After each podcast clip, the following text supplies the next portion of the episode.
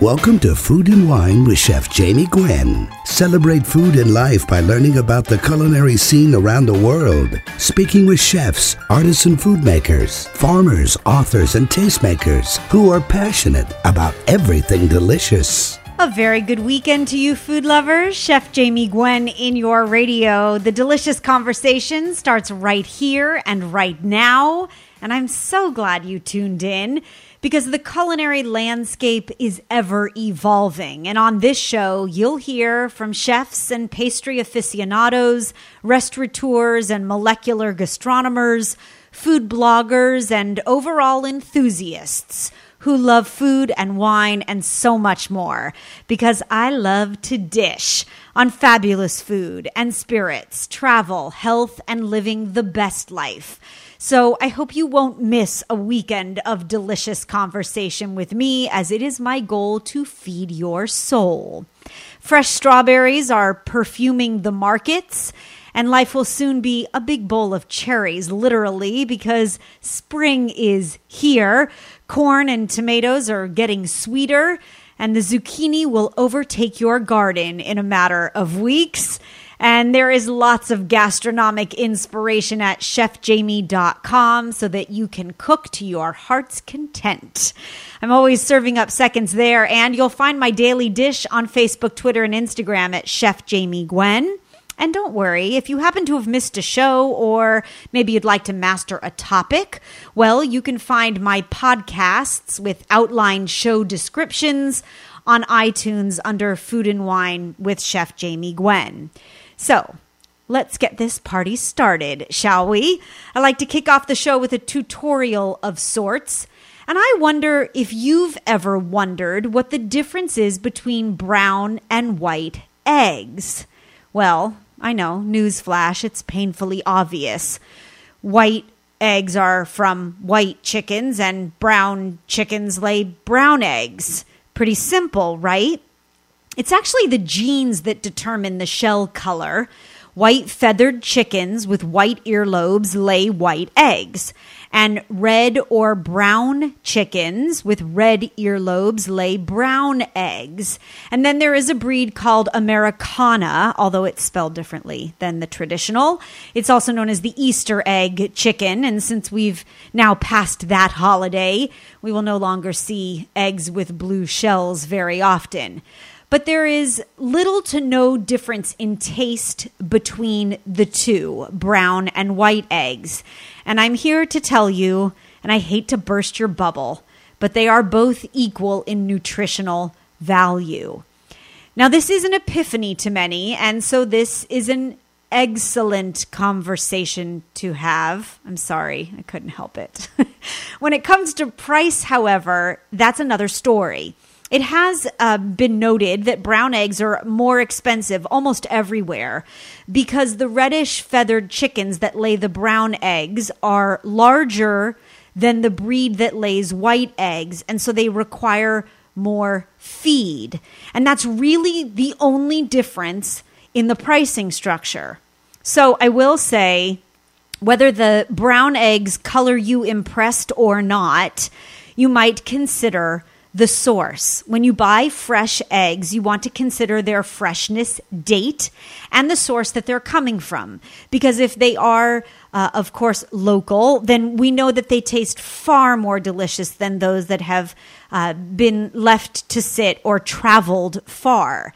Uh, I have a very distinct memory of stopping at a roadside stand for freshly laid eggs, and actually going to a friend's ranch when she made breakfast in the morning. Um, I thought I had died and gone to heaven, because they had chickens on the ranch that laid eggs, and there might be nothing better. But really, when it comes down to it and you're shopping for eggs in your grocery store, I suggest that you look for the freshness date, and you buy from a reputable company that you uh, that you know of, per se, or that their name is, uh, you know, friendly to you. And with that said, Uh, then color is really just a preference. Now, eggs are the most popular breakfast protein because they have heart-healthy omega threes and protein and minerals and vitamins. And an extra large egg, if you didn't know, contains five grams of fat and six grams of protein, vitamins A, B, D, calcium, iron, choline, even antioxidants. It's only seventy-five calories each per egg. And if you take out the yolk, egg whites only have sixteen calories of pure protein. Now, for a while, eggs were believed to increase cholesterol levels and to cause coronary heart disease, but recent studies have now proven otherwise. Eating both the whites and the yolks, uh, now studies have proven, will not increase blood cholesterol levels unless you have a history of high cholesterol or heart disease. And nutritionists have proven that consuming cholesterol in foods does not significantly impact your bodily cholesterol levels. Now, as soon as the egg cracks into that hot pan, you see the white change, right? It's that translucent part of the egg white that whitens as the protein denatures and the yolk congeals and you get that creamy consistency. And oh, you're dreaming of breakfast now, aren't you? Me too. Uh, eat both together and you get a really good dose, the white and the yolk, of protein, essential fats, minerals, and vitamins. And if you didn't notice, I'm not really an egg white kind of girl. Bring on the yolk. Now, when it comes to the perfect egg, it's really a matter of taste. But perfecting the cooking method is the first step to a textbook egg in any style. Now, hard-boiled eggs, which I make very often because I love egg salad or because I like a quick grab-and-go breakfast and I'll eat a hard-boiled egg, uh, are wonderful, but maybe you find them infuriating to peel. Well, more on that in just a minute. Um, I happen to like poached eggs, oh so much.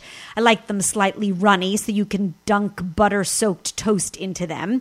And I do love fried eggs as well. I like the crispy edges of the white and the runny of the yolk.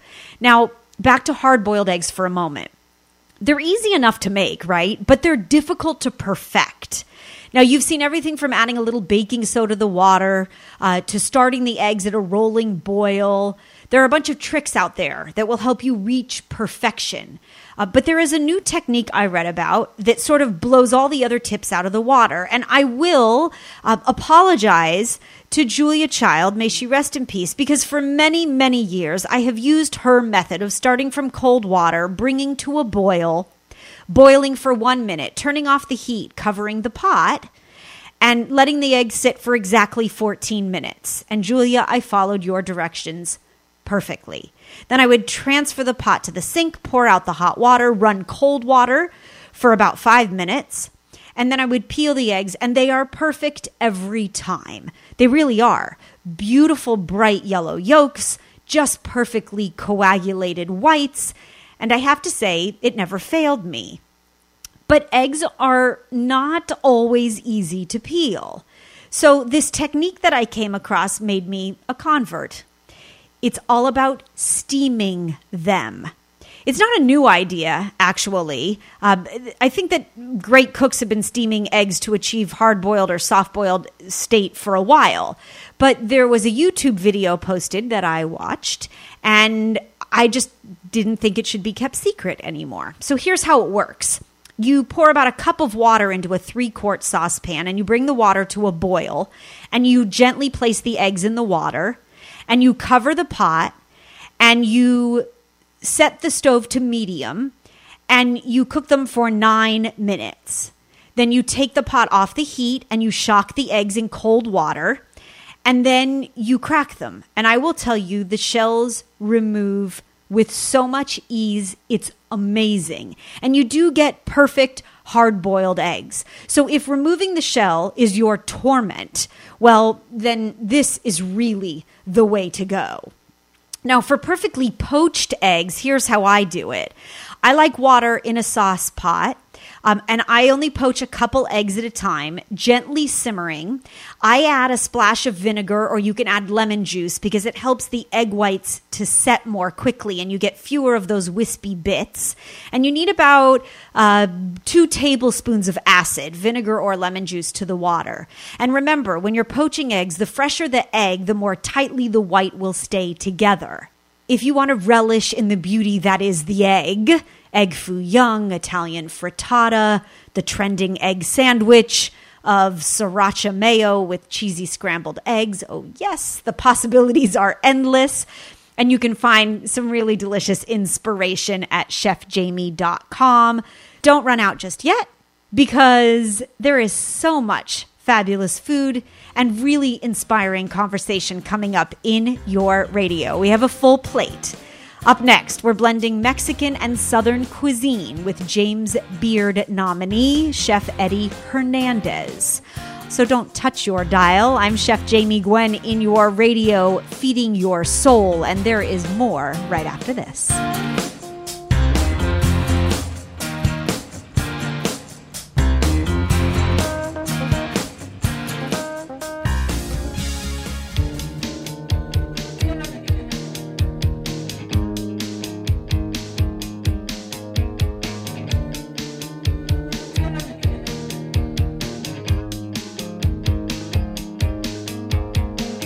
Tuned into the coolest culinary conversation on the radio. Chef Jamie Gwen here. Gastronomes cannot get enough of Taqueria del Sol's jalapeno cheese dip. Jacques Pepin raves that Eddie Hernandez's food is honest and full of flavor, and Martha Stewart says it's worth waiting in line for. U S A Today called Taqueria del Sol a runaway success, and they have a James Beard nomination to prove it. Eddie Hernandez is a Mexican chef that spices up the Southern kitchen, and his restaurants in Georgia and Tennessee honor his grandmother's culinary style and his Mexican heritage. And he's sharing recipes from his acclaimed taqueria in Turnip Greens and Tortillas, his first and just released cookbook. And I am thrilled that Chef Head Eddie Hernandez is here to dish. Hi, Chef. I'm so glad to have you on the radio. Thank you, Jamie. Thank you for inviting me. Yes, glad to be of course. Here. Uh, what was the first dish you cooked with your grandmother, Eddie? It was actually, it was a vegetable. It was a uh, corn with a uh, cheese, a uh, queso fresco, and, uh, and what she used to do, and it was a trick that alone, she used to roast jalapenos and then add it to the, uh, to mm. the corn. And it, it was really, really good, and I enjoyed it a lot. It was one of my favorite things, because she had a uh, a little uh, corn field, huh. you know, next to one of the restaurants, so we always had fresh corn. Unbelievable. Is that where your sweet heat passion came about? Because you are known for uh, true Mexican heritage and Southern style. And I love the simple approach. But everyone talks about how you add sugar to the grits to offset the heat of the jalapenos. Isn't that right? Yes, they're going to kill me when I go to New York. But yeah, I mean, it's it's a thing with, with salt and sugar are flavor enhancers to me, either to erase bitterness or to add a little more flavor to, to the food. Right. So I don't, I really don't care what people say about the use of the ingredients. My approach is to make something tasty mm. that people will enjoy, you know, regardless of what I put on the grits. It doesn't, to me, it doesn't matter. I, I actually did not know that you were not supposed to put sugar in. Oh, I, I think you are. I love the balance of flavor that way. And it's what you've become known for. It's what made your restaurants as popular as they are, what makes your food so craveable. And I think everyone loves your story as well. You came thirty years ago to the U S from Mexico to be a rock star, right? Yes. Yes. How did that work out? I, well, actually, uh, the dream was bigger than the talent. Ah, uh, okay. I, I so understand. It, it, it didn't work out quite the, the plan was laid out. But I, nevertheless, you know, I discovered the United States and the way of living here. Yeah. And I really enjoyed it. Uh, I worked for Corp America and restaurants while I was trying to, to become, you know, successful in the music. And when it did not work out the way I planned it, I just moved on. I went to something else. And food is something that I will, I was always good at mm. because it was infused on me. Right. It's a way of living. You yes. know, it's the, you, you can, if you can cook, you can always have a job. Right, and you can sustain yourself, right? Yes, and you also get to eat what you like. Yeah, that's the that's the best part. And I think in a wonderfully ironic way, you became a rock star in the culinary world. I think if we cook any of your dishes for Cinco de Mayo, we're going to be superstars. Your restaurant serves thousands of tacos weekly, but your fried fish taco with the poblano tartar sauce and the pickled jalapenos always tops the charts. So can you tell us the secrets? Teach us to make your famous fish tacos, please. Yeah, I mean, the, the, the tartar sauce is very simple because it's made with fresh pepper. Uh, so it doesn't have the bitterness that the other ones will have. We do tons of different sauces, but I like that one because it retains the crunch of the pepper. Mm. And then we come back with the acidity part with the pico jalapenos. The butter that we use to fry the fish on, it has a lot of different components on it for a reason. It has breadcrumbs to provide the crunch. It has masa to provide the stickiness so that it won't get off the fish very easy. Cornstarch to give it a little fluffiness. And so when you combine that with the egg wash, the, the butter really sticks to it. Mm. And you can actually do them at home really, really easy. It's like you're making fish sticks, right. you know. And then, you know, once you add the, the poblano toro sauce and the pico jalapenos, mm. it changes everything. And now you got something that is really simple and delicious because you get the crunch from the fish, a little bit of texture from the sauce, and then you get the heat and the acidity from the jalapeno. Yeah, and your customers can't get enough. Like, I understand they go absolutely crazy. People crave your tacos. You know what a, a pregnant woman said to me one time? What? She was in line, and there was a, a, you know, we get a lot of pregnant women because now they believe that peppers will make you have the baby sooner. Yeah, yes, right. But this particular woman, I said, what are y'all doing? I mean, it's like, this is the pregnant women convention. And uh, she says, oh, you, you don't understand, son. You know, before I was pregnant, I craved the fish tacos religiously every day. Now that I'm pregnant, it's a matter of life and death. The greatest compliment, Chef. She said, hey, you need to open on Sundays. That's very funny. Okay, I don't care what day of the week it is. I want you to know I'm making jalapeno cheese dip tonight. That's a crowd favorite for your restaurants as well. And it's so simple. And uh, I think your patrons are thrilled that you shared the recipe. I, I really wanted to share everything because I want not just my customers, but people to, to see the simplicity and the elegance of food if you know how to do it. All you got to do is do your, your mise en place, you know, do your prep work, grate your cheese, chop your jalapenos, and you're ready to go. And once you bring that meal to almost to the boiling point, and you add the cheese and the jalapenos and you whip it, you're done. It's not a messy thing. It's something that you will do really easy. Mm-hmm. And the kids, they're on the table already waiting for the cheese dip with the chips because this thing is pretty addictive. It is so nice to see your talents be acknowledged, and you cook so joyously. And I really very much appreciate the homage to the blending of Southern American and Mexican food. And I love that you've chronicled it. In his first cookbook, where he shares the recipes from his award-winning restaurants, James Beard nominated to be exact, the restaurants are called Taqueria del Sol. You'll find him in Georgia and Tennessee. But you can cook Eddie Hernandez's food at home from the book release entitled Turnip Greens and Tortillas, A Mexican Chef Spices Up the Southern Kitchen. The book is getting rave reviews. It's available everywhere at Amazon and beyond, and you can follow Eddie's culinary adventures under Taqueria del Sol on social. Eddie, I can't wait to come have a taco with you, and I wish you continued success. I would love to have you and host you whenever well, we can. Thank you. Thank and you. If, I, if I'm in the West Coast, I'm, I'm going to visit you. Thank you, Eddie, so much as well. Thank you so much, Jamie. As the delicious conversation continues, don't touch your dial. There's lots more delicious conversation right after this.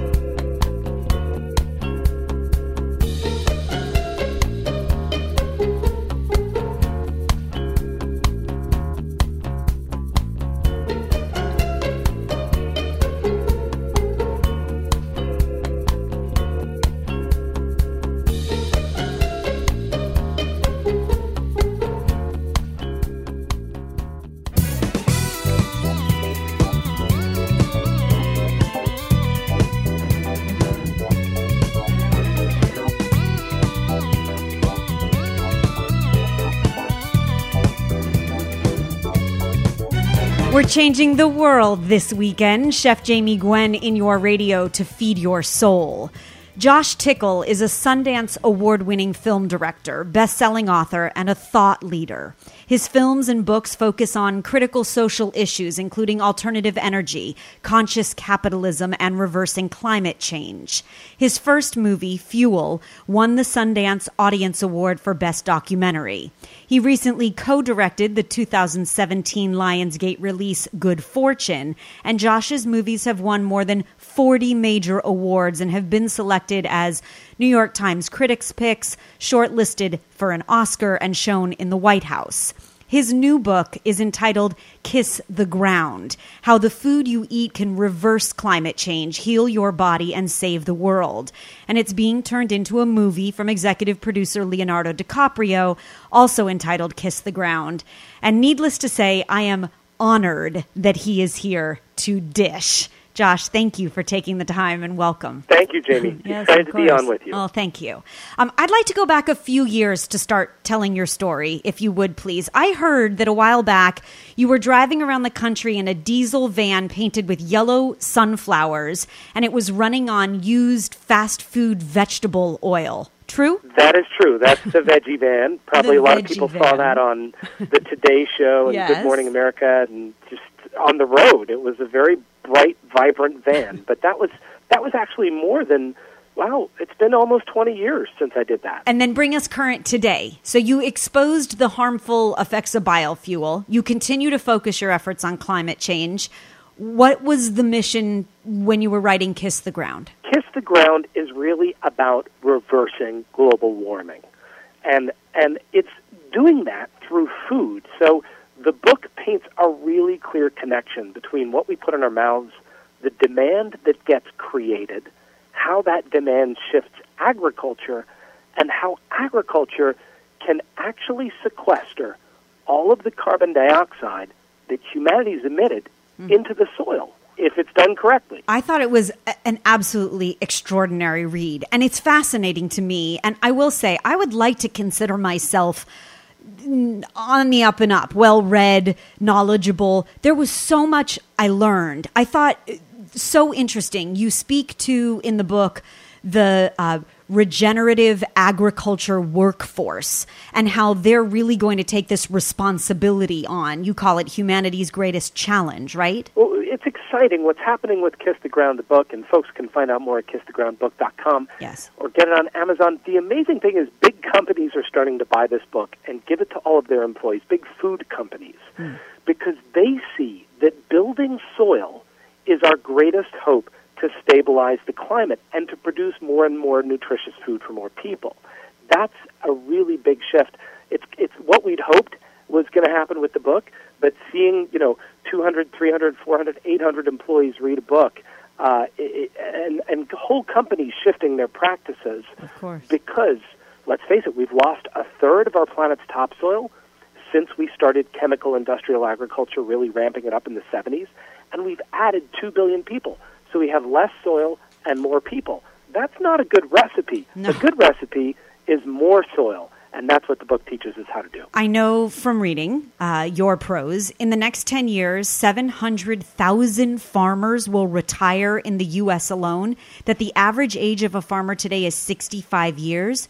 So you're really speaking to the young people, to the factory farming system, right, that needs to change. Well, I'm calling for an all-out food revolution. Well, yes, of and course. What, what, what we're really looking for, Jamie, is a million peaceful soil warriors, a warriors. million people to educate themselves, understand this information, and go out into their communities, whether it's farming, whether it's policy, whether it's consumers, and begin the shift toward regenerating our soils. Our soils There's only three places we can put carbon dioxide: the atmosphere, the ocean, and our soils.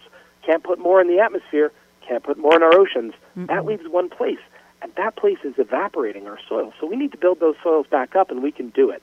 Okay, so very specifically, as consumers, as food lovers, as those who uh, bask in a beautiful meal and cooking and uh, buying from farmers markets and supporting our local communities, what can we do daily as as individual people, not involved in the farming system, uh, not, you know, uh, challenged by the platforms of politics on a daily basis. How do we make a difference? All of us vote, most of us in the United States, who yes. are fortunate enough to, to have the lives we have, we vote three times a day. That is, every time we put food into our mouths, we vote. And look, is it going to make a difference if you and I go have a fast food, horrible hamburger today? Is that going to really change the world? No. But if one hundred thousand people say, no, we're not going to eat that food, we're going to eat this food over here, that shifts things fast. Mm-hmm. So the first thing you can do, look at the labels in your kitchen, look at the labels in your fridge, in your pantry. Begin to look at those companies on Twitter, on Instagram, on Facebook. Are they really responsible? Are they really building the soil? If not, engage them. The second thing you can do, get rid of the food that is making you sick and making the planet sick. If those companies are, in fact, practicing large-scale chemical agriculture, don't buy their food. And the third thing is engage your local farmers at the farmers market. It's great that you buy their arugula and their spinach and avocados and all that great stuff. Engage them in meaningful conversation about their soil. Go visit their farms. Get involved in the process of what it takes to actually grow that food and make that soil. What do you say to those who challenge the concept of global warming uh, as a whole? I have no problem with people not believing in anthropogenic climate change. It is not my battle to to say, look, we've definitely caused this. But here's the hard reality. We're going to have, according to the United Nations, ten billion people on the planet in twenty fifty. But at the current rate of soil loss, all, one hundred percent of topsoil will be gone in sixty years, six zero. That's according to the United Nations. So how are you going to feed ten billion people with no topsoil? Mm-hmm. There is only one way we get through this, and it doesn't matter if you don't believe in climate change. The bottom line is we've got to feed more people, and we've got to feed them better food, not more chemical food. The only way to do that is with regenerative agriculture, by growing our soils, by not tilling, by taking care and using the extension of the organic methods that we've known work for hundreds and hundreds of years. It's really incredible to learn about all the research that you've done and to see it all compiled in one book. I found it very powerful. It made me feel uh, propelled to be more consciously responsible. So um, y- you have one more fan and follower in me, and I, of course, will encourage my listeners. Save the soil, save the world, you say. Um, and really, uh, what's extraordinary to me about the book is that you have a plan of action, that there are ways that we can change for the better. And being conscious consumers is a good first step. You know, this is the motto, kiss the ground. It is, right. It's having reverence for the thing that sustains us. That's what the book is called. That's what the movement is called. The nonprofit organization that inspired the book is also Kiss the Ground. But it really is a day-to-day practice. Like mm-hmm. people talk about having a gratitude practice, or they talk about blessing their meal. We're talking about kissing the ground and really honoring and restoring the most beautiful and important thing, uh, aside from human life, which is the the bounty of Mother Nature. For generations and generations and generations to come. Uh, really, truly incredible work. Josh, when can we expect the movie? Kiss the Ground, the movie? Yes. I, I'm literally looking through the window at the editor right now. We're about to turn in the cut for distribution review. Oh, wow. If all goes well, the film will be out in in uh, in in the fall, and okay. It'll be widely available on digital platforms, you know, all of the things that you watch your movies on these days. Very online. Exciting. Congratulations in advance, and thank you for your extensive work to save the planet. Josh Tickell says there is a solution to global warming, and it is all about our soil. So kiss the ground and read the book. The book, again, called Kiss the Ground, How the Food You Can Eat Can Reverse Climate Change, Heal Your Body, and Ultimately Save Our World. It is a passionate read with contagious optimism, and I do encourage you to check it out. It's honest and hopeful and realistic, and it offers something very powerful, and that is a platform to learn and do good. So become a friend and a fan and a follower at Josh Tickell, T I C K E L L dot com, and read the book, Kiss the Ground, because we can all make a difference. Josh, it was my pleasure. Thank you for taking the time and sharing your passion. The pleasure's mine. Thank you. Thank you. As the delicious conversation continues, we cover it all, what matters when it comes to the wide and wonderful world of food, so don't touch your dial, because there's lots more delicious conversation coming up right after this.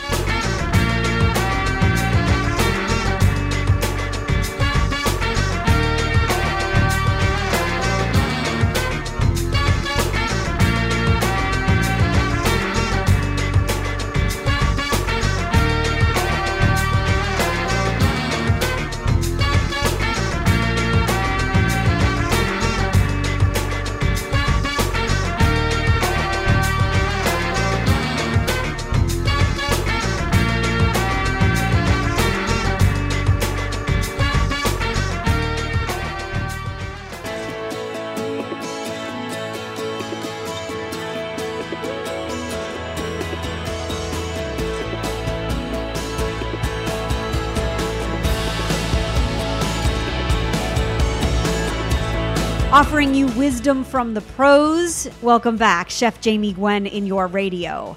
Publishers Weekly gave Vegetarian Vietnam, Cameron Stauch's first cookbook release, a starred review, saying that the outstanding collection of recipes showcases the diversity of Vietnamese cuisine. In the years that he's spent living and cooking in Vietnam, Chef Cameron Stauch learned about a tradition of vegetarian Vietnamese cuisine based on recipes devised over centuries by Buddhist monks. It is a lavish and beautiful lexicon of a cookbook on the vegetarian Vietnamese pantry, and I am delighted that Cameron is here to dish.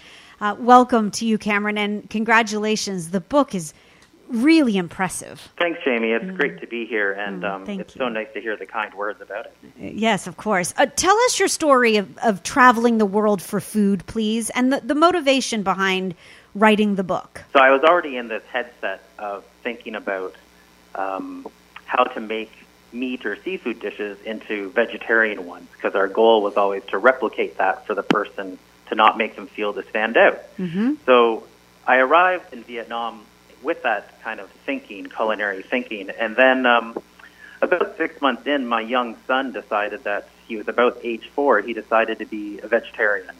Um, and so we kind of, our family changed our eating habits. Um, and then also I had, I, I'd heard about this kind of subset of, of Vietnamese cuisine, that there was a vegetarian uh, subset of it. And so I thought I'd like to look into it more. So mm. there was kind of a, two or three things that kind of collided at once, and then sure. off I went, kind of, you know, checking out, um, meeting new vegetarian cooks, monks and nuns and home cooks and street cooks, to learn, um, you know, the vegetarian food of Vietnam. It's a very fantastic culinary journey that has really propelled you to dig so deep, and I think that's very evident in the book. I wonder if the vegetarian lifestyle is widespread in Vietnam, because you speak about a very segmented population. Yeah, so um, roughly about twelve percent of the population are practicing Buddhists. Hmm. There's other different homegrown uh, religions. Um, and, and of that, there's, you know, if you're a, a lay Buddhist, um, so it's like if you're a devout Catholic, you know, you'd have fish on Fridays. They will eat vegetarian to the, the lunar calendar. So when it's the new moon or the full moon, they will have a vegetarian a day or two days where they're eating vegetarian those days. Monks and nuns eat vegetarian um, the whole, you know, all the time. Mm-hmm. Now, what's interesting is you're seeing a change now with the younger, uh, you know, millennial generation of Vietnamese. They're they're eating vegetarian, I'd say, more for environmental and health reasons as opposed to religious reasons, right? Um, which is, seems to be more of the older generation, uh, which seems to be more of the religious and, and moral uh, reasons that they'd be eating vegetarian. Sure, and I think that's really wonderful to note, because it Uh, alludes to the fact that the concept of sustainability and being eco-friendly and conscious is worldwide. To incorporate bold, lively, wonderful flavors of ethnic infused cuisine into a vegetarian lifestyle is really phenomenal to me as a as a mindset, as a lifestyle, as an idea. Well, and I think it, it follows um, what you're saying there. You're you're kind of describing mindfulness uh, and and you mm-hmm. know, a mindful way of life and a mindful way of eating, mm-hmm. and um, that's how the Buddhist monks and nuns practice. You know, yes. and so they'll they'll eat vegetarian uh, lunch and, and uh, breakfast and lunch, and then in the afternoon they might have a light snack, but nothing else because they want their body to be light and ready uh, for their early morning meditation.